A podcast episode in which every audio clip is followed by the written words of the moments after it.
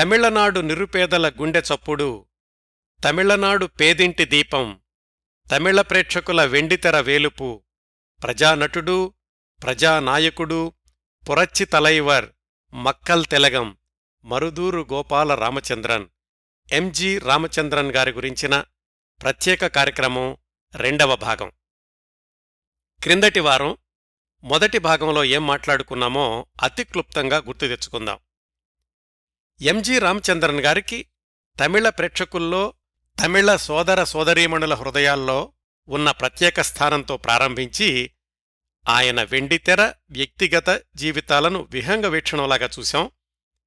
ఆ తర్వాత వివరాల్లోకి వెళ్ళి ఎంజీఆర్ బాల్యం గురించి, బాల్యంలో వాళ్లు అనుభవించిన పేదరికం గురించి, మూడవ తరగతితో చదువు ఆపేసి నాటక సమాజంలో చేరడం గురించి తెలుసుకున్నాం. పదేళ్ల నాటకరంగ అనుభవం తర్వాత పంతొమ్మిది వందల ముప్పై ఆరులో తన పంతొమ్మిది సంవత్సరాల వయసులో సతీ లీలావతి అనే సినిమాలో పోలీసు సబిన్స్పెక్టర్ పాత్రలో సినీరంగ ప్రవేశం చేశారు. ఆ తర్వాత పదకొండు సంవత్సరాల పాటు సినిమాల్లో చిన్న చిన్న వేషాలు వేసిన రోజుల్లో ఆయనకు ఎదురైన అనుభవాల గురించి తెలుసుకుంటూ మొదటి భాగానికి సెమికోలన్ పెట్టాం. దీనికి కొనసాగింపు విశేషాలు ఈరోజు ఈ రెండవ భాగంలో తెలుసుకుందాం. ఆ విశేషాల్లోకి వెళ్లబోయే ముందు శ్రోతలకు ఒక గమనికండి.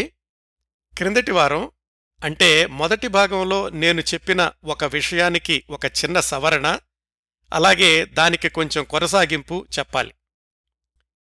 మొదటి భాగంలో ఎంజీఆర్ చక్రపాణి గార్లకు ఒక అక్క ఉండేవాళ్లని, వాళ్లంతా శ్రీలంకలో ఉండగానే ఆ అక్కయ్య చనిపోయారని చెప్పాను కదా. అది పొరపాటండి.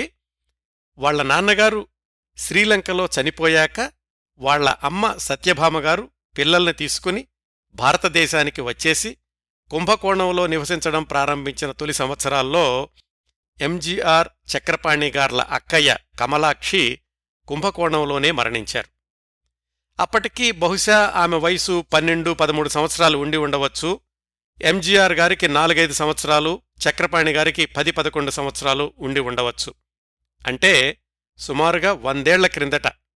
అప్పుడేం జరిగిందంటే, సత్యభామ ఆమె చుట్టుపక్కల ఇళ్లల్లో పనిచేసుకుంటూ ముగ్గురు పిల్లల పోషణ చూసుకుంటూ ఉండేవాళ్లు. ఆ రోజుల్లోనే కూతురు కమలాక్షి అనారోగ్యంతో చనిపోయింది. పూట తిండికే కష్టపడుతున్న రోజుల్లో అంత్యక్రియలు ఎలా చేయాలో తెలియని పరిస్థితి. రోజంతా ఏడుస్తూనే ఉంది ఆ తల్లి సత్యభామ. అక్క మరణం, తల్లి ఏడుస్తుండడం చూస్తున్న చిన్నపిల్లలు ఎంజీఆర్ చక్రపాణి కూడా తలడిల్లిపోయారు. సాయంకాలం దాటిపోయింది, చీకట్లు కమ్ముకుంటున్నాయి. ఆ పిల్లలిద్దరూ నాలుగు వీధులు తిరిగి కూరగాయలమ్ముకునే తోపుడు బండి కనిపిస్తే దాన్ని తీసుకొచ్చి అక్క మృతదేహాన్ని దానిమీదకి చేర్చి ఊరి చివర శ్మశానం వరకు లాక్కుని వెళ్లి అక్కడ పాతిపెట్టొచ్చారు. ఈ సంఘటన స్వయంగా చక్రపాణిగారు తమ కోడలిగారితో చెప్పారు. వారితోటి మొన్ననే మాట్లాడాను. చక్రపాణిగారి కోడలుగారు ప్రముఖ రచయిత పాలగుమ్మి పద్మరాజుగారి కుమార్తె పాలగుమ్మి సీతగారు. ఎంజీఆర్ గారి గురించిన టాక్షో మొదటి భాగాన్ని వారికి పంపించాను. ఆ తర్వాత వారితో మాట్లాడాను. అది విన్నాక ఈ సవరణ, అలాగే చక్రపాణిగారు తనకు చెప్పిన చాలా సంగతులు నాతో పంచుకున్నారు పాలగుమ్మి సీతగారు. అలాగే ఆ ఇంటి కోడలుగా ఎంజీఆర్ గారిని, చక్రపాణిగారి కుటుంబాన్ని అతి సన్నిహితంగా ఎరిగిన వ్యక్తి పాలగుమ్మి సీతగారు. రాబోయే కార్యక్రమాల్లో ఎంజీఆర్ గారి గురించి నేను చెప్పబోయే ఆయన వ్యక్తిగత జీవిత విశేషాలను కూడా సీతగారితోటి మాట్లాడి నిర్ధారణ చేసుకుంటున్నాను. ఈ కార్యక్రమానికి సాధికారత తీసుకురావడంలో సహాయం చేస్తున్న పాలగుమ్మి సీతగారికి హృదయపూర్వక కృతజ్ఞతలు తెలియచేస్తున్నాను. అలాగే సీతగారిని నాకు పరిచయం చేసిన ప్రముఖ రచయిత్రి, ఆత్మీయులు బలభద్రపాత్రుని రమణిగారికి కూడా ఈ సందర్భంలో కృతజ్ఞతలు తెలియచేస్తున్నాను. మన ప్రతి కార్యక్రమం వెనకాల ఇలాగా ఎంతోమంది ఆత్మీయుల సహకారం ఉందండి. ఇంకా క్రిందటి భాగం కొనసాగింపు విశేషాలకు వెళదాం. ఎంజీఆర్ గారి మొదటి చిత్రం సతీ లీలావతి పంతొమ్మిది వందల ముప్పై ఆరు నుంచి, ఆయన హీరోగా నటించిన మొదటి చిత్రం పంతొమ్మిది వందల నలభై ఏడులోని రాజకుమారి వరకు ఆయన నటించిన పదిహేను సినిమాల్లో ఒకటి రెండు తప్ప అన్నింట్లో కూడా ఆయన పేరు రామచందర్ అని కానీ, జి రామచందర్ అని కానీ లేకపోతే ఎంజి రామచందర్ అని కానీ ఉంటుంది. బహుశా అవి చాలా చిన్న పాత్రలు కాబట్టి ఎవరూ పట్టించుకోకపోవడం ఒక కారణం అయ్యుండొచ్చు. అలాగే అదే సంవత్సరాల్లో రామచంద్రన్ అనే పేరు ఉన్న నటులు ఇద్దరు ముగ్గురు ఉండడం కూడా మరొక కారణం అయ్యుండొచ్చు. ఆ వేరే పేరు ఉన్నవాళ్ళెవరంటే టిఆర్ రామచంద్రన్, టిఆర్ఆర్ అనేవాళ్ళు ఆయన్ని, అలాగే టీకే రామచంద్రన్, టీకేఆర్ అనేవాళ్లు. ఎంజి రామచంద్రన్ చిన్న చిన్న వేషాలు వేస్తున్న రోజుల్లో ఈ టిఆర్ఆర్, టీకేఆర్లు ఇద్దరూ కూడా తక్కువ సినిమాలు అయినప్పటికీ ప్రధాన పాత్రలు పోషిస్తూ ఉండేవాళ్లు, కొన్నిట్లో వాళ్లే హీరోలు కూడా. అయితే ఎంజీఆర్ హీరో అయ్యాక, అంటే పంతొమ్మిది వందల యాభై తర్వాత ఈ టిఆర్ఆర్, టీకేఆర్లు వాళ్ళిద్దరూ కూడా ఎంజీఆర్తో కలిసి కొద్ది సినిమాల్లో ఆయన హీరో అయితే వీళ్ళిద్దరూ సహాయ పాత్రలు పోషించారు.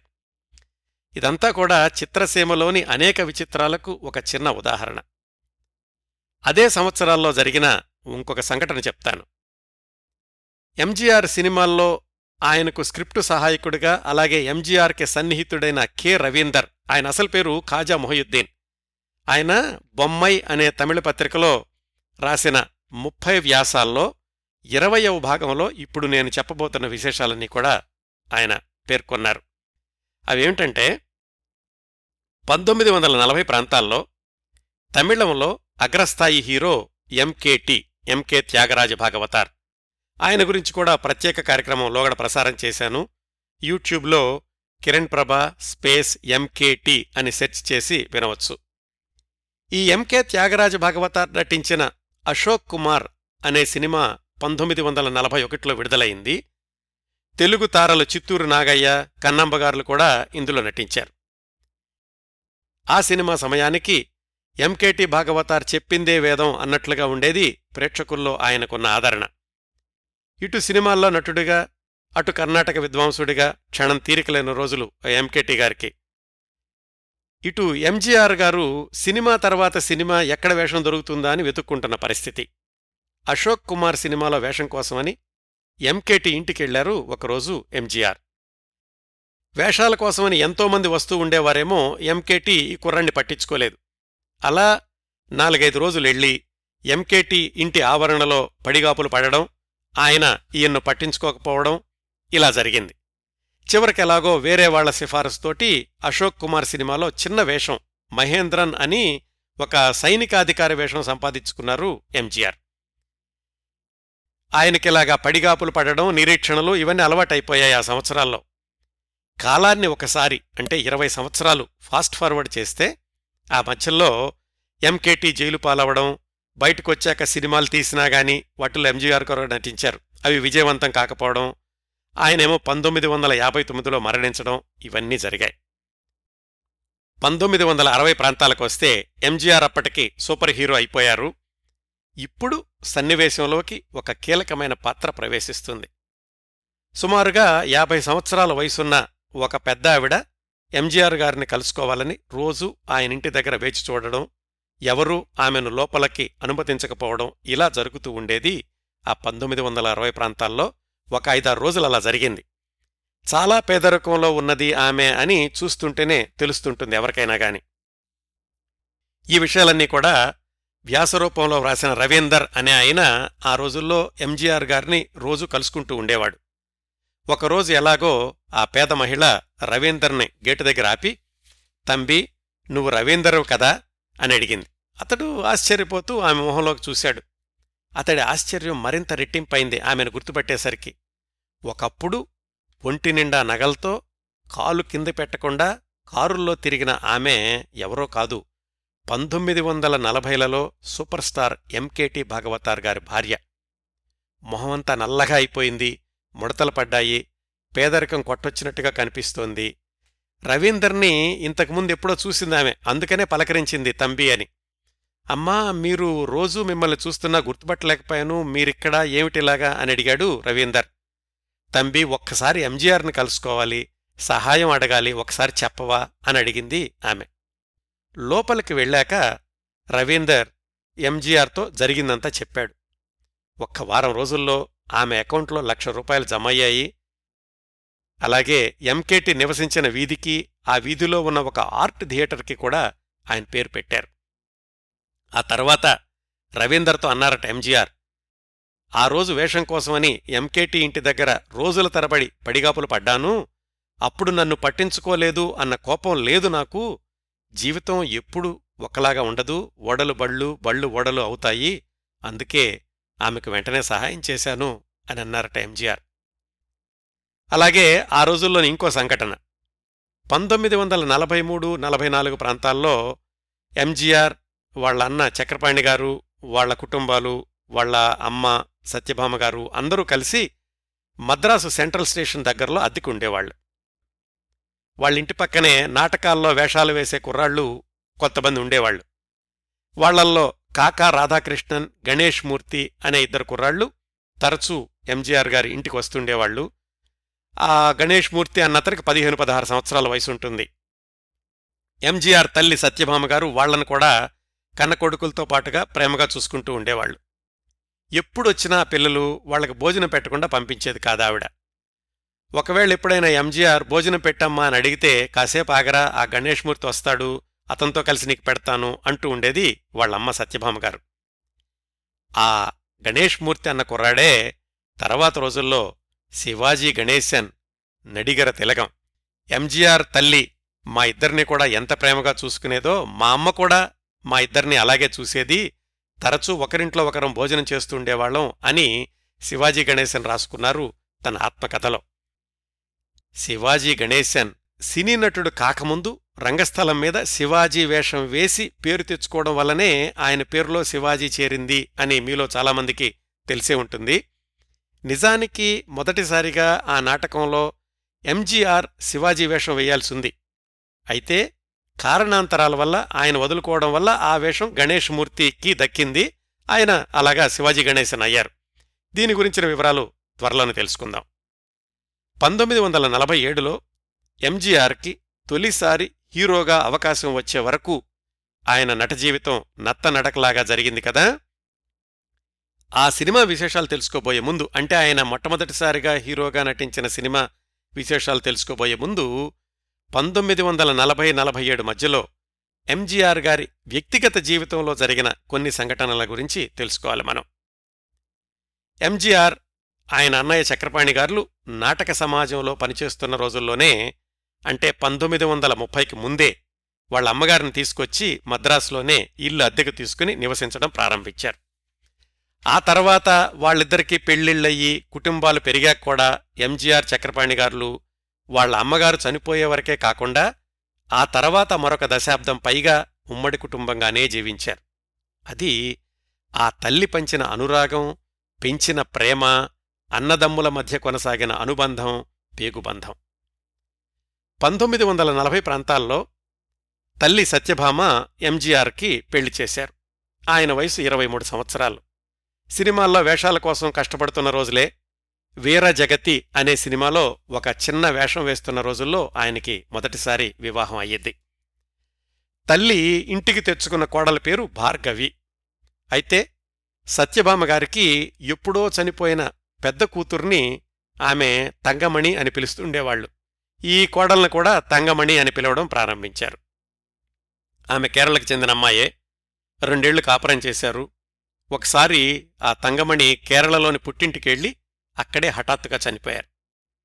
సహజంగానే సినిమాల్లో వేషాలు రాక ఇబ్బందుల్లో ఉన్నటువంటి ఎంజీఆర్ చిన్న వయసులోనే భార్యను కోల్పోయి మానసికంగా కుంగిపోయారు. కొడుకుని అట్లా చూడలేక ద్వితీయ వివాహానికి ఒప్పించారు తల్లి సత్యభామ. అయిష్టంగానే ఒప్పుకున్నారాయన. ఆ రెండవ భార్య పేరు సదానందవతి. పాలక్కాడు జిల్లాలోనే కుళ్ళాల మన్నం అనే గ్రామానికి చెందిన యువతి. ఈ రెండో వివాహం సుమారుగా పంతొమ్మిది వందల నలభై రెండు ప్రాంతాల్లో, అంటే ఎంజీఆర్ గారికి పాతికేళ్ల వయసులో జరిగి ఉంటుంది. ఆయన తన ఆత్మకథలో నేను నీ భార్యను అనే అధ్యాయంలో రెండో భార్య సదానందవతి గారి గురించి చాలా వివరాలు రాసుకున్నారు. వివాహం అయిన దగ్గర నుంచి ఆమెను అమ్ముకుట్టి అని పిలిచేవాళ్లు ఎంజీఆర్. ఇంట్లో మిగతా వాళ్లు కూడా సదానందవతి అనే కంటే అమ్ముకుట్టి అనే సంబోధిస్తూ ఉండేవాళ్ళు ఆమెను. తన ఆత్మకథలో ఎంజీఆర్ గారు ఇంకా ఏం రాసుకున్నారంటే, నాకు ఒక బిడ్డ పుడితే చూడాలని అమ్మకు చాలా కోరికగా ఉండేది. అందుకే నన్ను బలవంతంగా ఒప్పించి అమ్ముకుట్టితో పెళ్లి చేసింది. ఒకసారి అమ్ముకుట్టి తీవ్రమైన అనారోగ్యానికి లోనైనప్పుడు అమ్మ తనని డాక్టర్ దగ్గరికి తీసుకెళ్లి ఇంజెక్షన్ చేయమని అడిగింది. ఆ డాక్టరేమో సరిగ్గా పరీక్షలు చేయకుండా ఇంజెక్షన్ ఇచ్చేశాడు. అప్పుడు పరిస్థితి మరింత భయంకరంగా తయారయింది. అసలు జరిగిందేంటంటే, అప్పటికీ అమ్ముకుట్టి అంటే సదానందవతి గర్భవతి. చెప్పడానికి ఆమెమో సిగ్గుపడింది. డాక్టరేమో సరిగ్గా పరీక్ష చేయలేదు. ఆయనిచ్చినటువంటి ఇంజెక్షన్ వికటించి ఆమెకు గర్భస్రావం అయ్యింది. అమ్మ ఆశించిందొకటైతే జరిగింది ఇంకొకటి అని ఈ వివరాలన్నీ రాసుకున్నారు ఎంజీఆర్ గారు. ఈ సంఘటన తర్వాత ఆ సదానందవతి ఆరోగ్యం బాగా దెబ్బతింది. కొన్నాళ్లు పుట్టింటికి వెళ్తే బావుంటుందని వాళ్ల తల్లిదండ్రుల దగ్గరకు పంపించారు. అక్కడేవో ఆయుర్వేద మందులు వాడారు. మళ్లీ మద్రాసు తిరిగి వచ్చేసరికి ఆ సదానందవతి గారి పరిస్థితి ఇంకా భయంకరంగా తయారైంది. చక్రపాణి గారి సలహా మీద డాక్టర్ దగ్గరకు తీసుకెళ్తే ఆ డాక్టర్ గారు ఒక భయంకరమైన నిజం చెప్పారు. సదానందవతికి క్షయవ్యాధి సోకింది అని. ఆ రోజుల్లో క్షయవ్యాధి అంటే భయంకరమైన వ్యాధి, అంటువ్యాధి. చికిత్సకు సరైన మందుల్లేవు. వైద్యం చేయించాలన్నా చాలా ఖర్చయ్యేది. ఇటు ఎంజీఆర్ గారి ఇంట్లో ఆర్థిక పరిస్థితి చూస్తే అన్నదమ్ములిద్దరిలో ఎవరికి వేషం దొరక్కపోయినా అప్పులు చేయాల్సిన పరిస్థితి. తల్లి సత్యభామే పక్కింటి వాళ్ల దగ్గర అప్పులు చేయడం, మళ్లీ పిల్లలు ఏదో సినిమాలో వేషం దొరికిందని అడ్వాన్స్ ఇచ్చారని తెచ్చిస్తే దాంతో కొంత అప్పు తీర్చి మిగతాది ఇంట్లో ఖర్చు పెట్టడం, ఇలా జరుగుతూ ఉండేది. అలా అడ్వాన్సులు లేని రోజుల్లో, అప్పులు కూడా దొరకని పరిస్థితుల్లో ఇంట్లో ఉన్న చిన్న చిన్న నగలు అమ్మేసేది తల్లి సత్యభామ. పెద్ద పెద్ద నగలు ఎప్పుడు ఉండేవి కాదనుకోండి. ఇంత కష్టంగా ఉండేవి ఆ రోజులు. ఉన్నంతలోనే సదానందవతి వైద్యం కోసమని వివిధ వైద్యుల దగ్గరకు తీసుకెళ్తుండేవాళ్లు ఎంజీఆర్. అలా వైద్యం చేసిన వాళ్లల్లో డాక్టర్ వాసుదేవరావు, డాక్టర్ సంతోషం అనే టీబీ స్పెషలిస్టులు కూడా ఉన్నారు. వాళ్లు కొన్నాళ్లు వైద్యం చేశాక పంతొమ్మిది వందల నలభై నాలుగులో సదానందవతి మరొక మూడు నెలలు మించి జీవించదబ్బాయి అని చెప్పేశారు ఎంజీఆర్కి.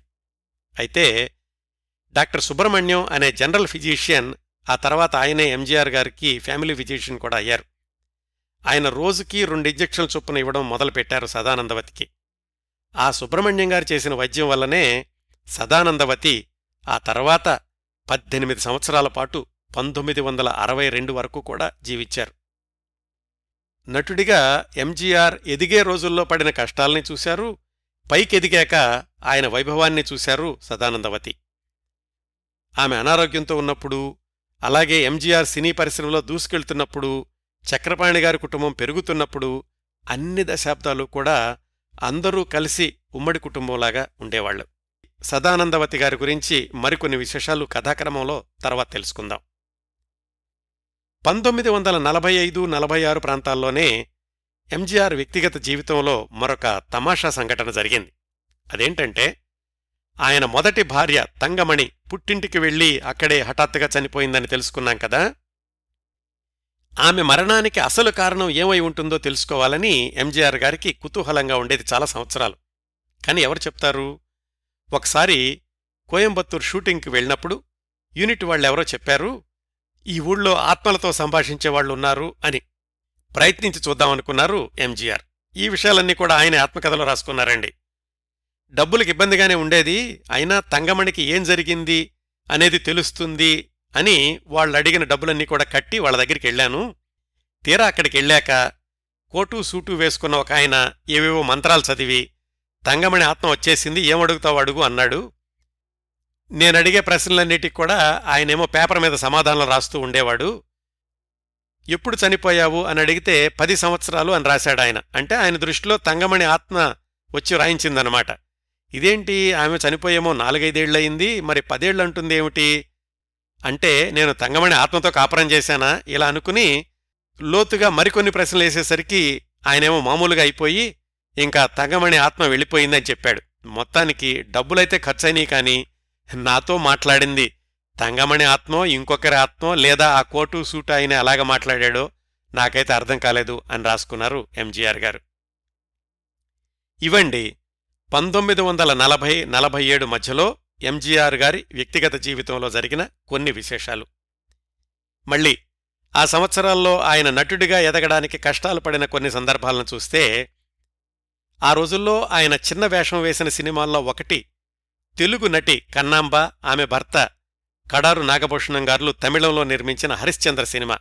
దాంట్లో ఎంజీఆర్ సత్యకీర్తి అని ఒక చిన్న పాత్ర పోషించారు. పదకొండేళ్ల శ్రమ తర్వాత ఎంజీఆర్ హీరోగా నటించిన మొదటి చిత్రం పంతొమ్మిది వందల నలభై ఏడు ఏప్రిల్ పదకొండున విడుదలైన రాజకుమారి కదా. అయితే ఈ సినిమా గురించి తెలుసుకునే ముందు, ఈ సినిమాలో ఆయనకు వేషం రావడానికి మార్గం చూపించిన మరొక చిత్రం గురించి మనం తెలుసుకోవాలి. ఆ సినిమా పేరు శ్రీ మురుగన్. పంతొమ్మిది వందల నలభై ఆరు అక్టోబర్ ఇరవై ఏడున విడుదలైంది. ఆ సినిమాలో, అంటే ఈ శ్రీ మురుగన్ సినిమాలో ఎంజీఆర్ శివుడి పాత్ర వేశారు. అది కూడా సినిమా అంతా ఉండేది కాదు, ఒక్క డాన్సులో మాత్రమే. శివతాండవం, శివపార్వతుల నృత్యం. ఆయన శివుడైతే పక్కన పార్వతి పాత్ర పోషించింది తెలుగు నటీమణి, ఆ తర్వాత రోజుల్లో పాతాళ్ల భైరవి ఫేమ్ మాలతి గారు. ఎంజీఆర్ చాలా కష్టపడి కొన్ని వారాల పాటు శ్రమించి శివతాండవ నృత్యం సాధన చేశారు. ఆశ్చర్యకరంగా శ్రీమురుగన్ సినిమాలో ఎంజీఆర్ మాలతి చేసిన శివతాండవం డాన్స్కి అద్భుతమైన పేరొచ్చింది. అంతవరకు ఎంజీఆర్ ఏదో సినిమాల్లో ఉన్నారంటే ఉన్నమాటే గాని ప్రేక్షకుల్లో గుర్తింపు రాలేదు. ఈ శ్రీమురుగన్లోని శివతాండవంతోటి ఎంజీఆర్ అనే నటుడు ఉన్నాడు అని ప్రేక్షకులకి కాస్త తెలిసింది. ఎంజీఆర్ మొదటిసారి హీరోగా వేసే సమయంలో ఆయన ఎదుర్కొన్నటువంటి ఇబ్బందులను అర్థం చేసుకోవడానికి ఈ శ్రీమురుగన్ చిత్రం నేపథ్యం గురించి కాస్త లోతుగా తెలుసుకోవాలి. ఈ శ్రీమురుగన్ అనే సినిమా కోయంబత్తూర్లో నిర్మించబడింది. ఆ నిర్మించిన వాళ్ళు జూపిటర్ పిక్చర్స్ వాళ్ళు.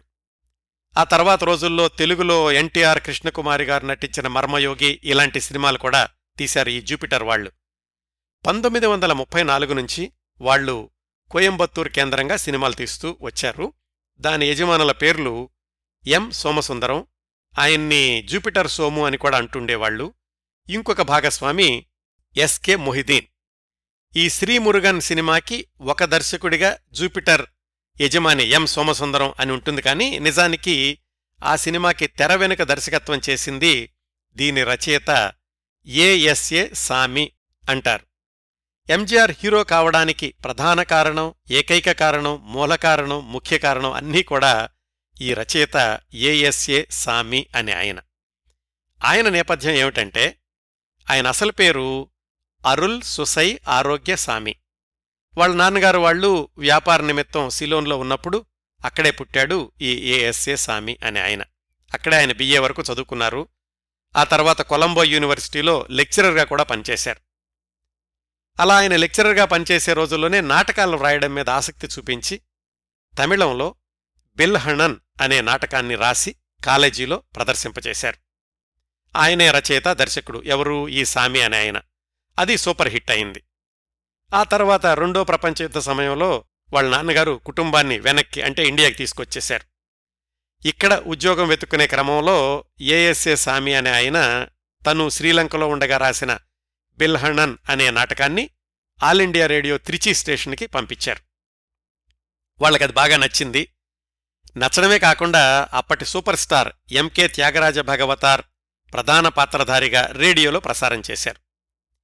ఎంకేటి రేడియో నాటకంలో పాత్ర ధరిస్తున్నారు అనగానే ఆ నాటకానికి విపరీతమైన పేరొచ్చింది. దాంతోపాటుగా ఏఎస్ఏ సామి రచయితగా కూడా పేరొచ్చింది. అదే సమయంలో కోయంబత్తూర్లోని జూపిటర్ పిక్చర్స్ వాళ్ళు మంచి రచయిత కోసం చూస్తున్నారు.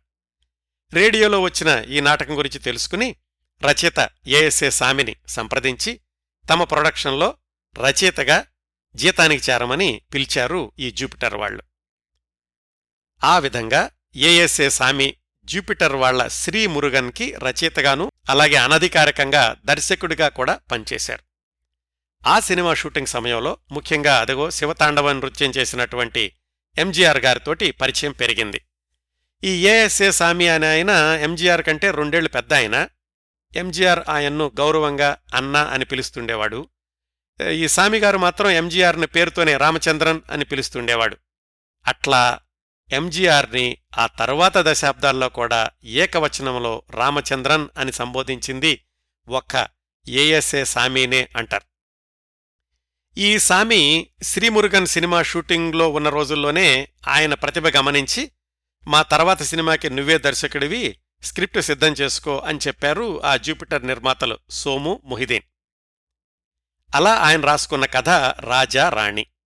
స్టోరీ లైన్ అంతా నచ్చింది వాళ్ళకి. సరే, పూర్తిగా స్క్రీన్ప్లే రాయమన్నారు ఆ నిర్మాతలు. కొన్ని జానపద కథలు, అరేబియన్ నైట్స్ కథలు, ఇలాంటి వాటిల్లో నుంచి ఆసక్తికరమైన సంఘటనలు తీసుకుని ఏ ఏఎస్సి సామి తయారు చేసిందే రాజకుమారి సినిమా స్క్రిప్టు. సాధారణంగా ఆ రోజుల్లో ఈ జూపిటర్, అలాగే పక్షిరాజా ఇలాంటి చిత్ర నిర్మాణ సంస్థలు వాళ్లకు నెల జీతాల మీద పనిచేసే కళాకారులతోనే ఎక్కువగా సినిమాలు తీస్తుండేవాళ్లు. ఈ సామి కూడా ముందే చెప్పారు, నువ్వు కొత్త దర్శకుడివి, పెద్ద పెద్ద స్టార్స్ని మేం తీసుకురాలేము, మన దగ్గర జీతం తీసుకునే వాళ్లతోటే ఈ సినిమా తీయాలి అని.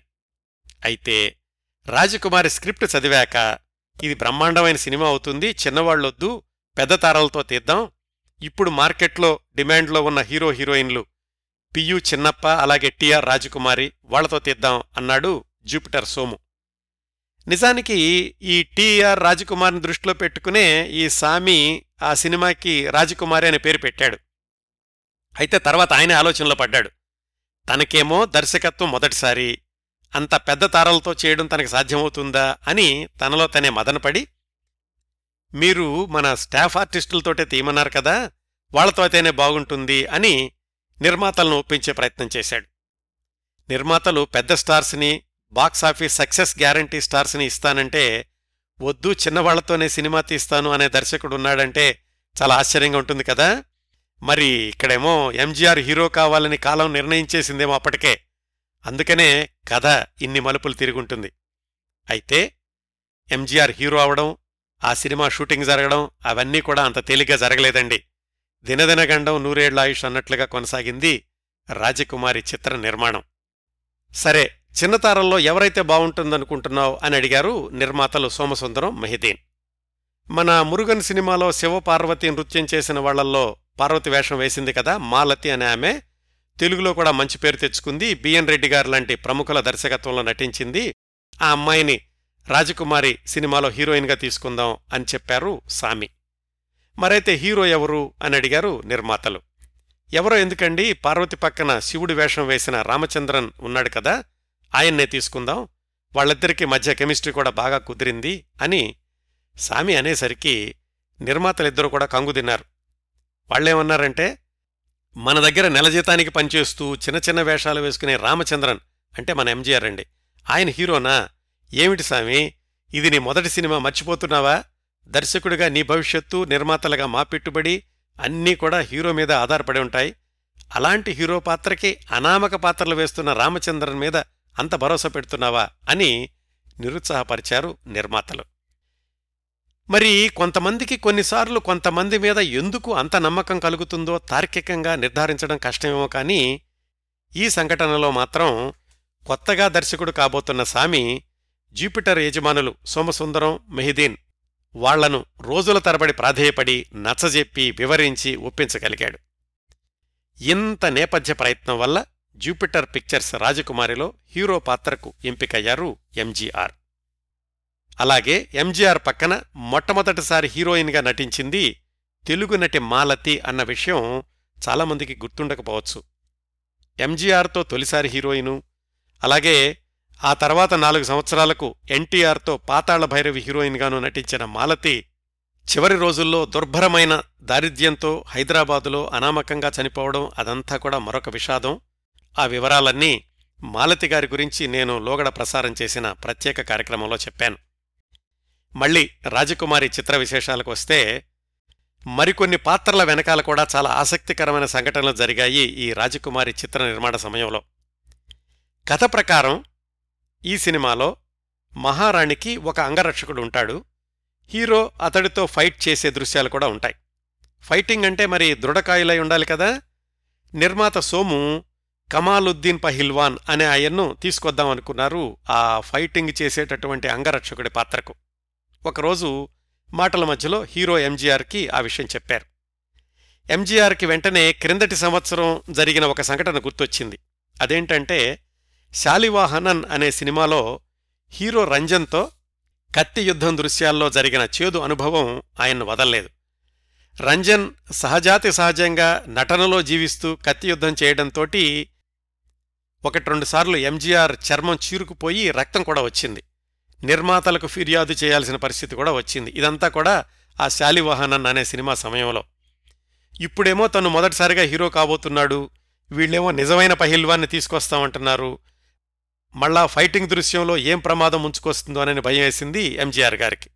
నిర్మాతలతోటి చెప్పాడు ఆయన, బయట వాళ్ళు ఎందుకండి, మన యూనిట్లోనే ఒక కుర్రాడున్నాడు, ఆయన పేరు చిన్నప్ప దేవర్, కుస్తీ పోటీల్లో కూడా అనుభవం ఉంది, అందుకనే ఆయన్ని శాండో చిన్నప్ప దేవర్ అంటారు, అతన్ని తీసుకుందాం అని సలహా ఇచ్చాడాయన.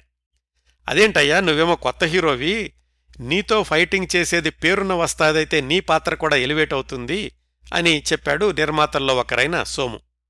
దర్శకుడు ఏ ఎస్ ఏ సామి ఎలాగైతే హీరోగా ఎంజీఆర్ని ఒప్పించగలిగారో, ఈ సందర్భంలో ఎంజీఆర్ తనతో ఫైట్ చేసే పాత్రకు ఆ చిన్నప్ప దేవరైతేనే బాగుంటుందని నిర్మాతలను ఒప్పించగలిగారు. కొన్ని రోజుల తర్వాత ఈ శాండో చిన్నప్ప దేవరే తర్వాతి దశాబ్దాల్లో నిర్మాతగా మారి ఎంజీఆర్ హీరోగా పదహారు సినిమాలు నిర్మించాడు. రాజేష్ ఖన్నా నటించిన సూపర్ డూపర్ హిట్ హిందీ చిత్రం హాథీ మేరే సాథీ ఈ చిన్నప్పదేవర్ నిర్మించిందే. పాము, కోతి, పొట్టేలు, సింహం ఇలాగా రకరకాల జంతువులు ముఖ్య పాత్రలు పోషించిన నిర్మాతగా పేరు తెచ్చుకున్న చిన్నప్పదేవరే ఎంజీఆర్ సిఫార్సుతోటి రాజకుమారి సినిమాలో కాస్త ప్రాధాన్యత ఉన్న ఫైటింగ్ దృశ్యంలో నటించే అవకాశం దక్కించుకున్నారు. ఒకప్పుడు జీవనోపాధి కోసమని ఇంటింటికి తిరిగి పాలు పోసిన ఈ శాండో చిన్నప్పదేవరతో కూడా మరొక ర్యాగ్స్ టు రిచెస్ స్టోరీ. ఇంకోసారి వివరంగా మాట్లాడుకుందాం దాని గురించి. మళ్లీ మనం రాజకుమారి సినిమా నిర్మాణ విశేషాలను కొనసాగిద్దాం. దీని దర్శకుడు సామి ప్రాథమికంగా రచయిత అనుకున్నాం కదా. రాజకుమారి సినిమా నిర్మాణ ప్రణాళికల్లో ఉన్న రోజుల్లోనే ఆయన రచయితగా పనిచేసిన ఇంకొక సినిమా ఉదయన వాసవదత్త అనేది విడుదలైంది. అది జూపిటర్ వాళ్ళు తీసింది కాదు, వేరే నిర్మాతలు తీశారు. ఆ ఉదయన వాసవదత్త అనే సినిమాకి సంగీత దర్శకుడు చిదంబరం ఎస్ జయరామన్, సిఎస్ జయరామన్. ఆయన ఈ సామిని అడిగాడు ఒకరోజు, మీరు రచనా దర్శకత్వం రెండూ చేస్తున్నారు కదా ఈ కొత్తగా మొదలవబోతున్నటువంటి రాజకుమారి సినిమాకి, మరి మాటలు రాయడానికి ఒక మంచి కుర్రాడున్నాడు మా బావమరిదే, అతను తీసుకోకూడదు అని సిఫార్సు చేశాడు. సామికి కూడా సహాయకుడు అవసరం అనిపించి సరే రమ్మనండి అని చెప్పాడు సంగీత దర్శకుడు సిఎస్ జయరామన్ తోటి. అప్పటికి ఈ సిఎస్ జయరామన్ బావమరిది వయసు ఇరవై రెండు సంవత్సరాలు. మద్రాసులో పెరియార్ ఈవి రామస్వామి గారి దగ్గర జర్నలిజం పాఠాలు నేర్చుకుంటున్నాడు. అప్పటికే ఈవి రామస్వామి ద్రవిడ ఉద్యమాన్ని, ఆత్మగౌరవం ఉద్యమాన్ని ప్రారంభించి చాలా బలంగా ప్రజల్లోకి తీసుకెళ్లే ప్రయత్నాలు చేస్తున్నారు. ఆయన భావాలకు ఆకర్షింపబడి ఆయన దగ్గర పాఠాలు నేర్చుకుంటున్నాడు ఈ సిఎస్ జయరామన్ బావమరిది. బావగారు సినిమాల్లో అవకాశం వస్తుంది రమ్మని పిలిచినప్పుడు ఆ బావమరిది చెప్పాడు, వస్తాను కానీ నాకు ఈ ద్రవిడ ఉద్యమంలో కొనసాగడమే చాలా ఇష్టం, సినిమాల్లో పనిచేసినప్పటికి కూడా ఈ ఉద్యమం తాలూకు పనులు కూడా చూసుకుంటూ ఉంటాను, అలాగైతేనే వస్తాను అని చెప్పాడాయన. అలాగే చేద్దువు గాని ముందు రారా బాబు అని ఆ బావమరిదిని కోయంబత్తూరు పిలిపించి ఈ సామిగారికి అప్పగించాడు జయరామన్. అలా రాజకుమారి సినిమాకు మాటలు రాయడానికి వచ్చిన ఆ సిఎస్ జయరామన్ బావమరిది మరెవరో కాదు, తర్వాత రోజుల్లో తమిళ సినిమా రంగాన్ని, రాజకీయ రంగాన్ని కూడా ఒక కుదుపు కుదిపిన కరుణానిధి. ఈ సంఘటన జరిగే సమయానికి కరుణానిధి గారి వయసు ఇరవై రెండు సంవత్సరాలు, ఎంజీఆర్ గారి కంటే ఏడు సంవత్సరాలు చిన్నవాడు. అప్పటికే ఆయనకు వివాహమైంది. భార్య పద్మతో కలిసి కోయంబత్తూరు వచ్చి ఓ చిన్న గది అద్దెకు తీసుకుని నెలకు పది రూపాయలు అక్కడ కాపురం పెట్టి రాజకుమారి సినిమాకి మాటలు రాయడం ప్రారంభించారు కరుణానిధి. ఆ విధంగా రాజకుమారి సినిమాకి ఉన్న అనేక ప్రత్యేకతల్లో ఒకటి రచయితగా కరుణానిధికి మొదటి చిత్రం. ఎంజీఆర్, కరుణానిధి వాళ్ళిద్దరి పరిచయానికి వేదిక కూడా అయ్యింది ఈ రాజకుమారి చిత్రం. ఈ సినిమా నిర్మాణం మధ్యలో ఉండగా ప్లేగు వ్యాధి వ్యాపిస్తోంది అని వదంతులొచ్చినాయి. అప్పుడు భార్యను పుట్టింటికి పంపించేసి కొన్నాళ్లు ఎంజీఆర్తో కలిసి ఆయన గదిలోనే ఉండేవాడు కరుణానిధి. అప్పటికీ ఎంజీఆర్ పూర్తిగా గాంధేయవాది, ఖద్దరు దుస్తులు ధరించేవాడు, మెడలో రుద్రాక్షమాలలుండేవి. షూటింగ్ లేని సమయంలో పిచ్చాపాటి మాట్లాడుకుంటున్నప్పుడు ఎంజీఆర్ మహాత్మాగాంధీ బోధనల గురించి కరుణానిధికి చెప్పేవాడు. కరుణానిధి గారేమో ద్రవిడ ఉద్యమం గురించి, అలాగే ఈవీఆర్ రాసినటువంటి వ్యాసాల గురించి, ఆత్మగౌరవం ఉద్యమం గురించి ఎంజీఆర్కి చెప్తుండేవాడు. ఆ చర్చల్లో చిట్ట చివరికి కరుణానిధిదే పైచేయవడం, ఎంజీఆర్ కరుణానిధితో కలిసి డిఎంకే పార్టీ సభ్యుడవడం, ఆ రాజకీయ పరిణామాల గురించి తర్వాత తెలుసుకుందాం. మళ్లీ మనం రాజకుమారి సినిమా విశేషాలకు వద్దాం. ఇప్పటి వరకు తొలిసారి దర్శకుడుగా ఏ ఎస్ ఏ సామి, తొలిసారి హీరోగా ఎంజీఆర్, తొలిసారి తమిళ హీరోయిన్గా మాలతి, తొలిసారి మాటల రచయితగా కరుణానిధి, తొలిసారి కాస్త ప్రాధాన్యత ఉన్న స్టంట్ సీన్లోకి చిన్నప్ప దేవర్, వీళ్లంతా ఎలా ఎంపికయ్యారో తెలుసుకున్నాం కదా. ఎంజీఆర్ ఈ రాజకుమారి సినిమాలో హీరోగా ఎంపికవడం అనేది ఆయనకు చాలా సంతోషాన్ని, కాస్త భయాన్ని కూడా కలిగించింది. కానీ ఆయన ఈ వేషానికి ఎంపికవడం అనేది ఇంకొక చోట తీవ్రమైన ప్రభావాన్ని చూపించి ఆయనకు బెదిరింపులు రావడం వరకు వెళ్ళింది. అదేంటంటే రంగస్థల నాటక ప్రదర్శన. అసలేం జరిగిందంటే, ఎంజీఆర్ సినిమాల్లో చిన్న చిన్న వేషాలు వేస్తున్న రోజుల్లో రంగస్థల నాటకాలు వేయడం కూడా కొనసాగిస్తూనే ఉన్నారు అవకాశం వచ్చినప్పుడల్లా. అట్లా ఈ రాజకుమారి సినిమా షూటింగ్ ప్రారంభమవుతున్నటువంటి తొలి రోజుల్లోనే మద్రాసులో ద్రవిడ కళగం పార్టీ మహాసభలు జరుగుతున్నాయి. దాంట్లో ప్రదర్శించడానికని శివాజీ ఖండ హిందూ రాజ్యం అనే నాటకాన్ని సిద్ధం చేశారు. అప్పటికీ ఎంజీఆర్కి ద్రవిడ ఉద్యమంతో పెద్దగా సంబంధం లేదు. కాకపోతే రంగస్థల నటుడిగా ఆయనకి పేరుంది కాబట్టి ఆ నాటకంలో శివాజీ పాత్ర కోసమని ఆయన అడిగారు. ఆయన ఒప్పుకున్నారు. ద్రవిడనాడు అనే వార్తాపత్రికలో ఎంజీఆర్ శివాజీ పాత్ర ధరిస్తున్నారు అని పెద్ద ప్రకటన కూడా వచ్చేసింది. సరిగ్గా అదే సమయంలో అక్కడ కోయంబత్తూర్లో రాజకుమారి హీరో అవకాశం వచ్చింది మన ఎంజీఆర్కి. పైగా ఆ శివాజీ నాటకంలో అన్నాదురై రాసిన కొన్ని సంభాషణలు ఎంజీఆర్కి నచ్చలేదు. మార్చమని అడిగారు. అన్నాదురై ఏమన్నారంటే తను రాసిన స్క్రిప్ట్లో అక్షరం ముక్క కూడా మార్చను అన్నారు. అక్కడేమో సినిమా షూటింగ్ మొదలవుతోంది. ఇటు నాటకమా అటు సినిమానా. ఇంతకుముందు తను హీరోగా మొదలై ఒకటి రెండు సినిమాల మధ్యలో ఆగిపోయినాయి. ఈ సినిమా మాత్రం ఆ సామి అనే ఆయన తన కోసమని నిర్మాతలను ఒప్పించి మరీ తనే కావాలనుకున్నాడు. అలాంటి దర్శకుడికి తను ఇబ్బంది కలిగించకూడదు. ఇటు చూస్తేనేమో ఈ నాటకం వేయకపోతే, ఒకవేళ ఆ సినిమా ఆడకపోతే మళ్లీ వెనక్కి వస్తే వీళ్లు వేషాలు ఇవ్వరేమో. ఇంత సుదీర్ఘమైన ఘర్షణతోటి చిట్ట చివరకు సినిమా వైపే మొగ్గు చూపించి నాటకం వెయ్యను అని చెప్పేశారు ఎంజీఆర్. ఆ నాటకానికి stage manager D V Narayanaswamy, D V N అనేవాళ్లు, ఆయనకి విపరీతమైన కోపం వచ్చింది. మరొక వారం పది రోజుల్లో శివాజీ నాటకం వెయ్యాలి. ఎంజీఆర్ ఏమో రానని తెగేసి చెప్పేశాడు. ఇంత తక్కువ సమయంలో రిహార్సల్స్ చేసి అంత సమర్థవంతంగా నటించే నటుడు ఎక్కడ దొరుకుతాడు? శివాజీ పాత్ర అంటే ముక్కు కళ్ళు కాస్త పెద్దవిగా ఉండాలి. అదృష్టవశాత్తు వాళ్లకి తొందరలోనే దొరికాడు విల్లుపురం చిన్నయ్య మండ్రయార్ గణేశమూర్తి. వాళ్ళనుకుంటున్న శివాజీ పాత్ర లక్షణాలన్నీ కూడా ఆ గణేశమూర్తిలో కొట్టొచ్చినట్టుగా కనిపించినాయి స్టేజ్ మేనేజర్ నారాయణస్వామికి. ఎంజీఆర్ కంటే పదకొండు సంవత్సరాలు చిన్నవాడు ఆ గణేశమూర్తి.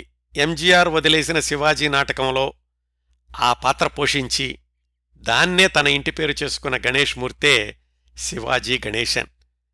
ఆయన కూడా సినిమా హీరో అయ్యి ఎంజీఆర్తో సరితూగే హీరోలాగా పోటీ పడడానికి మరొక ఐదారేళ్లు పట్టింది. కానీ మొత్తానికి ఎంజీఆర్ హీరోగా తొలి సినిమా రాజకుమారి పరోక్షంగా శివాజీ గణేశన్కి రంగస్థలం మీద ఒక సువర్ణ అవకాశాన్ని కల్పించిందని చెప్పుకోవచ్చు. ఇవన్నీ కూడా రాజకుమారి సినిమాతో ముడిపడి ఉన్నాయి కాబట్టి మధ్య మధ్యలో ఈ విశేషాలు క్లుప్తంగా తెలుసుకుంటూ మళ్లీ మనం రాజకుమారి సినిమా విశేషాలకు వెళ్తున్నాం. ఎంజీఆర్ గారికి హీరోగా నటించినందుకు నెలకు రెండు వందల రూపాయల చొప్పున సంవత్సరం పాటు, అలాగే ఆ పైన వంద రూపాయల బోనస్, మొత్తం రెండు వేల ఐదు వందలు ఇచ్చేలాగా ఒప్పందం చేసుకున్నారు. అయితే ఈ రాజకుమారి సినిమా నానా కష్టాలు పడుతూ పూర్తయ్యేసరికి సంవత్సరంన్నర పట్టింది. ఆయనకి మాత్రం ముందు మాట్లాడుకున్న దానికంటే ఎక్కువేమీ ఇవ్వలేదు. అంటే మొదట ఒప్పందం చేసుకున్నది సంవత్సరమే కదా, ఆ పైన ఆరు నెలలు అదనంగా షూటింగ్ కొనసాగినప్పటికీ ఎంజీఆర్ గారికి దక్కింది మాత్రం రెండు వేల ఐదు వందలే. ఆ సమయంలో ఎంజీఆర్ గారికి పారితోషికం ఎంత అనే కంటే అసలు సినిమా పూర్తవుతుందా లేదా అనేదే ప్రధాన సమస్య. షూటింగ్ సమయంలో జరిగిన ఒకటి రెండు సంఘటనలు చూద్దాం. రాజకుమారి సినిమాలో ప్రధాన విలన్ పాత్ర పోషించింది టిఎస్ బాలయ్య అనే ఆయన. ఆ విలన్ దృష్టి మరల్చే వ్యాంప్ పాత్ర లేదా లేడీ విలన్ కూడా అనుకోవచ్చు. ఆ పాత్ర పోషించింది కె తవమణి దేవి అనే నటీమణి. విలన్ దగ్గర నాట్యం చేసేటప్పుడు ఆ దృశ్యంలో వేసుకోవడానికి తన దుస్తులు తనే డిజైన్ చేసుకున్నారు ఆ తవమణిదేవి. ఆ దుస్తుల్లో ఆమె సెట్లోకి వచ్చేసరికి అందరూ ఆశ్చర్యపోతే దర్శకుడు ఏ ఎస్ ఏ సామి తలపట్టుకున్నాడు. కారణం, ఆమె వేసుకున్న దుస్తులు మరీ అభ్యంతరకరంగా ఉండడం, ముఖ్యంగా పైభాగంలో. అమ్మా, ఈ దుస్తుల్లో నేను నీ డాన్సు చిత్రీకరించలేను అన్నారు సామి. అలా అంటారేమిటండి, విలన్ దగ్గర డాన్స్ కదా, ఎక్స్పోజింగ్ అనుకుంటే ఎలాగా, ఈ మాత్రం అవసరం కాదా అని ఆమె వాదించడం మొదలుపెట్టింది. ఈ తవమణిదేవి కూడా శ్రీలంకలో పుట్టినావిడే. ధనవంతుల కుటుంబం నుంచి వచ్చిన యువతి. వాళ్ల నాన్నగారు శ్రీలంకలోని జాఫ్నాలో బారిస్టర్గా పనిచేస్తుండేవాళ్లు. కళల మీద ఆసక్తితోటి మద్రాసు వచ్చి అక్కడ భరతనాట్యం, కర్ణాటక సంగీతం నేర్చుకుని సినిమాల్లో నటించడం ప్రారంభించారు ఈ తవమణిదేవి. రాజకుమారి సినిమాకి ముందు ఎం ఎస్ సుబ్బలక్ష్మి గారి శకుంతలైలో కూడా నటించారామె. ఎక్స్పోజింగ్గా అనిపిస్తున్న దుస్తులు మార్చమని ఆమెను ఒప్పించడం దర్శకుడు సామికి సాధ్యం కాలేదు. అలాగే కొనసాగించడం ఆయనకి ఇష్టం లేదు. నిర్మాతలకు ఫిర్యాదు చేశాడు ఆయన. వాళ్లు తవమణిదేవితోటి చర్చించి చిట్ట చివరికి దర్శకుడికి అభ్యంతరం అనిపించిన చోట ప్లాస్టిక్ పూలు పెట్టి షూటింగు కొనసాగించారు. ఈ దృశ్యాలన్నీ మీరిప్పుడు యూట్యూబ్లోకి వెళ్ళి సెర్చ్ చేసి చూడొచ్చండి. రాజకుమారి తవమణిదేవి అని సెర్చ్ చేస్తే ఇప్పుడు నేను చెప్పినటువంటి డాన్సు, వాళ్ళు చేసినటువంటి అడ్జస్ట్మెంటు అన్నీ కూడా కనిపిస్తాయి. ఈ సినిమా షూటింగ్ సమయంలోనే వాళ్ల ప్రొడక్షన్ ఆఫీసులో ఓ పద్దెనిమిది సంవత్సరాల కుర్రాడు ఆఫీస్ బాయ్గా పనిచేస్తుండేవాడు. మ్యూజిక్ సిట్టింగ్స్ జరుగుతున్నప్పుడు హార్మోనియం, తబలా ఇలాంటి వాయిద్య పరికరాలను తుడిచి శుభ్రం చేయడం, వాళ్లకు కాఫీలు, మంచినీళ్లు అందించడం ఇలాంటి పనులు చేస్తుండేవాడు ఆ పద్దెనిమిదేళ్ల ఆఫీస్ బాయ్. అతని పేరు మనయంగత్ సుబ్రహ్మణ్యన్ విశ్వనాథన్. ఆ తర్వాత దశాబ్దాల్లో ప్రముఖ సంగీత దర్శకుడు ఎం ఎస్ విశ్వనాథన్ పంతొమ్మిది వందల నలభై ఆరులో జూపిటర్ పిక్చర్స్లో ఆఫీస్ బాయ్. చాలా యాదృచ్ఛికంగా ఆ తర్వాత ఏడెనిమిది సంవత్సరాలకు ఎం జీ ఆర్ హీరోగా నటించిన సినిమాకే ఈ ఎం ఎస్ విశ్వనాథన్ మొట్టమొదటిసారిగా సంగీత దర్శకత్వం వహించారు. ఆ విశేషాలన్నీ మనం భవిష్యత్తులో ఎం ఎస్ విశ్వనాథన్ గారి గురించి మాట్లాడుకున్నప్పుడు తెలుసుకుందాం. అంటే రాజకుమారి చిత్రానికి పనిచేసిన వాళ్లల్లో ముగ్గురు జీవితాలు లోయ నుంచి శిఖరానికి ఎగిసిన ప్రయాణాలకు తార్కాణాలు. ఎవరంటే M G R, Chinnappa Devar, M S Viswanathan. ముగ్గురువి కూడా ర్యాగ్స్ టు రిచెస్ స్టోరీలే అని చెప్పుకోవచ్చు. రాజకుమారి చిత్రానికి వచ్చిన మరికొన్ని ఆటంకాలేమిటంటే, అసలు ఈ సినిమా నిర్మాణ సమయంలోనే అసంతృప్తిగా ఉన్నవాళ్ళు చాలామంది ఉన్నారు. ముందుగా నిర్మాతలు సోము, మొహిదీన్. వీళ్ళిద్దరికీ కూడా హీరో హీరోయిన్ల ఎంపిక అసంతృప్తిగా ఉంది. అంతేకాకుండా ముఖ్యమైన ఫైటింగ్ దృశ్యాల కోసమని ఎక్స్ట్రా నటుడు చిన్నప్పదేవర్ ఎంపిక, అది కూడా వాళ్లకు అసంతృప్తిగా ఉంది. నిర్మాతలిద్దరూ అసంతృప్తిగా ఒప్పుకున్నారని దర్శకుడికి సామికి ఎక్కడో అసంతృప్తి ఉండేది. ఇందులో మాంత్రికుడి పాత్ర పోషించిన ఎం ఆర్ స్వామినాథన్ అనే సీనియర్ నటుడికి దర్శకుడు సామి అంటే అసంతృప్తి. నిన్నగాక మొన్న శ్రీలంక నుంచి వచ్చిన కుర్రాడు, ఇతని దర్శకత్వంలో ఇంత అనుభవం ఉన్న సీనియర్ నటుణ్ణి నేను నటించడమా అని ఆ ఎం ఆర్ స్వామినాథన్ ఆరోపణ. తనకు ఇష్టమైన దుస్తులు వేసుకొనివ్వలేదని లేడీ విలన్ పాత్రధారిణి తవమణిదేవి, ఆమె అసంతృప్తి. అసలు ఎం జీ ఆర్ తమ నాటకంలో వేయకుండా ఎగ్గొట్టాడని ద్రవిడ పార్టీ వాళ్లకు ఆయన మీద కోపం. మొట్టమొదటి నుంచి కూడా ఎంత నెగిటివ్ ఎనర్జీతో ప్రారంభమైన రాజకుమారి సినిమా షూటింగు మధ్యలో పెద్ద ఆటంకం ఎదురైంది. అదేంటంటే, ఆ సినిమా మొత్తం పదకొండు వేల అడుగుల నిడివిలో చేద్దామని నిర్మాతలు ప్రణాళిక వేసుకున్నారు. అయితే ఏడు వేల అడుగుల నిర్మాణం అయ్యాక అంతవరకు జరిగిన సినిమా రషెస్ చూసి నిర్మాతల్లో ఒకరైన మొహిదీన్ తన భాగస్వామి సోముసుందరం అంటే జూపిటర్ సోము ఆయన్ని పిలిచి, ఈ సినిమా విజయం మీద నాకు అస్సలు నమ్మకం లేదు, ఐదు ఖర్చేదో అయిపోయింది, ఇంకా ఆపేద్దాం అన్నాడు. అప్పటికే పరిశ్రమలో అందరూ చెప్పుకుంటున్నారు, ఈ రామచంద్ర హీరోగా మొదలైన సినిమాలేమీ పూర్తి కాలేదు, ఈ సినిమా కూడా అలాగే అవుతుంది, పాపం జూపిటర్ వాళ్ళు ఎంత నష్టపోతారో, ఇలా రకరకాల కామెంట్సు ప్రచారంలోకి వచ్చినాయి. మొహిదీన్ వ్యాఖ్యలతోటి సోమసుందరం కూడా ఆలోచనలో పడ్డాడు.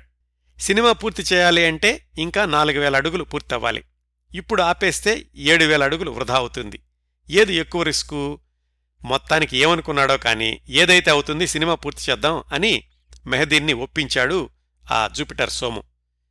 ఒకవేళ అక్కడే గనక ఆ సినిమా ఆగిపోయి ఉంటే హీరోగా ఎంజీఆర్, దర్శకుడిగా సామి భవిష్యత్తులు ఏమై ఉండేవో కానీ అన్ని అవాంతరాలను తట్టుకుని ఎంజీఆర్ హీరోగా చేసిన తొలి సినిమా, ఏఎస్ఏ సామి దర్శకత్వంలో తొలి సినిమా జూపిటర్ వారి రాజకుమారి ఏప్రిల్ పదకొండు పంతొమ్మిది వందల నలభై ఏడున విడుదలయింది. అందరి అంచనాలను తలకిందులు చేస్తూ ఘన విజయం సాధించింది. Super duper hit, all time success అని అనకపోయినా జూపిటర్ పిక్చర్స్ వాళ్లకి మంచి లాభాలు తెచ్చిపెట్టింది ఈ రాజకుమారి సినిమా. వాళ్లకి ఎంజీఆర్ సామీల మీద ఎంత నమ్మకం పెంచిందంటే తర్వాత రోజుల్లో వాళ్ళిద్దరితోటి వరుసగా సినిమాలు నిర్మించేటంతగా. ఇదండి ఇంత నేపథ్యం, ఇన్ని కష్టాలు, ఇన్ని ఆటంకాలు, ఇన్ని అవరోధాలు, ఇన్ని గండాలు ఉన్నాయి. పదకొండు సంవత్సరాల ఆటుపోట్ల తర్వాత ఎంజీఆర్ని హీరోగా చేసిన రాజకుమారి చిత్రం వెనకాల ఇంకొక చిన్న సంఘటన చెప్పి ఈ ఎపిసోడ్ ముగిస్తాను. ఈ చిత్రానికి మాటల రచనలో సహకారం అందించిన, చాలా సంభాషణలు కూడా రాసిన కరుణానిధి గారి పేరు టైటిల్స్లో అయితే రాలేదు.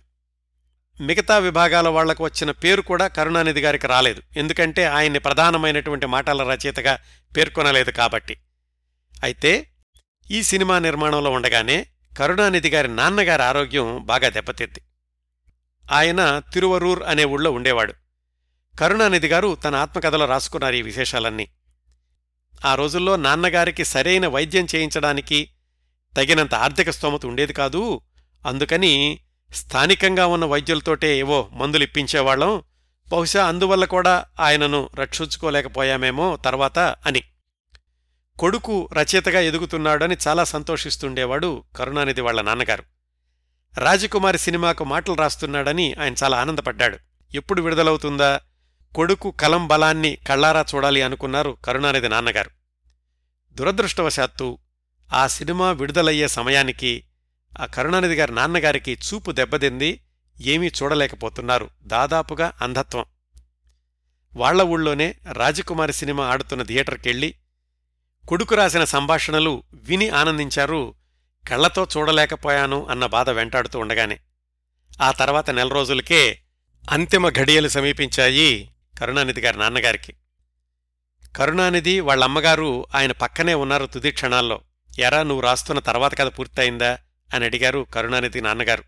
అవుతోంది నాన్న అన్నాడు కరుణానిధి. కానీ నా కథ పూర్తయిపోతోందిరా ఇప్పుడే అంటూ నిస్సహాయంగా నవ్వాడు కరుణానిధి నాన్నగారు. మృత్యువు ముంగిట నిల్చుని కూడా తన సహజ సిద్ధమైన సాహితీ ఛలోక్తిని మర్చిపోలేదు మా నాన్న అని రాసుకున్నారు కరుణానిధి గారు తన ఆత్మకథలో. కరుణానిధి ఎంజీఆర్ల పరిచయానికి పునాది వేసిన రాజకుమారి సినిమా తమిళ చలనచిత్ర చరిత్రలోనూ తమిళ రాజకీయ చరిత్రలో కూడా ప్రత్యేక స్థానాన్ని పదిలపరుచుకుంది అనడంలో ఏమాత్రం అతిశయోక్తి లేదు. ఈ సినిమా ఎంత విజయవంతమైనప్పటికీ, ఎంజీఆర్కి హీరోగా మంచి పేరు వచ్చినప్పటికీ వెంటనే ఆయనకు అవకాశాలు తరుముకుంటూ రాలేదండి. ఆ తరువాత మూడేళ్లు కేవలం నాలుగు సినిమాల్లో మాత్రమే నటించడం, అవి కూడా ప్రాధాన్యత లేని పాత్రలు కావడం, ఆయన్ను హీరోగా వెనక్కి తిరిగి చూసుకునే అవసరం లేకుండా చేసిన చిత్రం మంత్రి కుమారి, అది రావడానికి మరొక మూడు సంవత్సరాలు పట్టడం, ఈ మధ్యలోనే ఆయనకు తరువాతి రోజుల్లో ఆయన జీవిత భాగస్వామి అయిన నటీమణి జానకి పరిచయం, మంత్రి కుమారి సినిమాలో హీరో పాత్రకు ఎంజీఆర్ వద్దు అని ఎల్లిస్ ఆర్ డంగన్ తీర్మానించడం. కానీ అప్పటికే రచయితగా ఎదిగిన కరుణానిధి గట్టిగా నిలబడి ఎంజీఆర్ మాత్రమే హీరోగా ఉండాలి అని వాదించి ఆయన్ను హీరోగా నిలబెట్టడం, ఇవన్నీ కూడా ఒక సస్పెన్స్ సెంటిమెంట్ సినిమాల దృశ్యాలను గుర్తుచేస్తాయండి. ఈ వివరాలన్నీ వచ్చేవారం ప్రజానటుడు, ప్రజానాయకుడు ఎంజీ రామచంద్రన్ జీవిత విశేషాలు మూడవ భాగంలో మాట్లాడుకుందాం. ఎంజీ రామచంద్రన్ గారి జీవిత విశేషాలు రెండవ భాగాన్ని ఇంతటితో ముగిద్దాం. ఈ కార్యక్రమాన్ని ఆదరించి అభిమానిస్తున్న శ్రోతలందరకు హృదయపూర్వకంగా కృతజ్ఞతలు తెలియచేస్తున్నాను. మళ్లీ వచ్చే వారం పురచ్చి తలైవర్ ఎంజీఆర్ జీవిత చరిత్ర మూడవ భాగంతో కలుసుకుందాం. అంతవరకు నవ్వుతూ ఉండండి, మీ నవ్వులు పది మందికి పంచండి. మీ దగ్గర సెలవు తీసుకుంటోంది మీ కిరణ్ ప్రభ.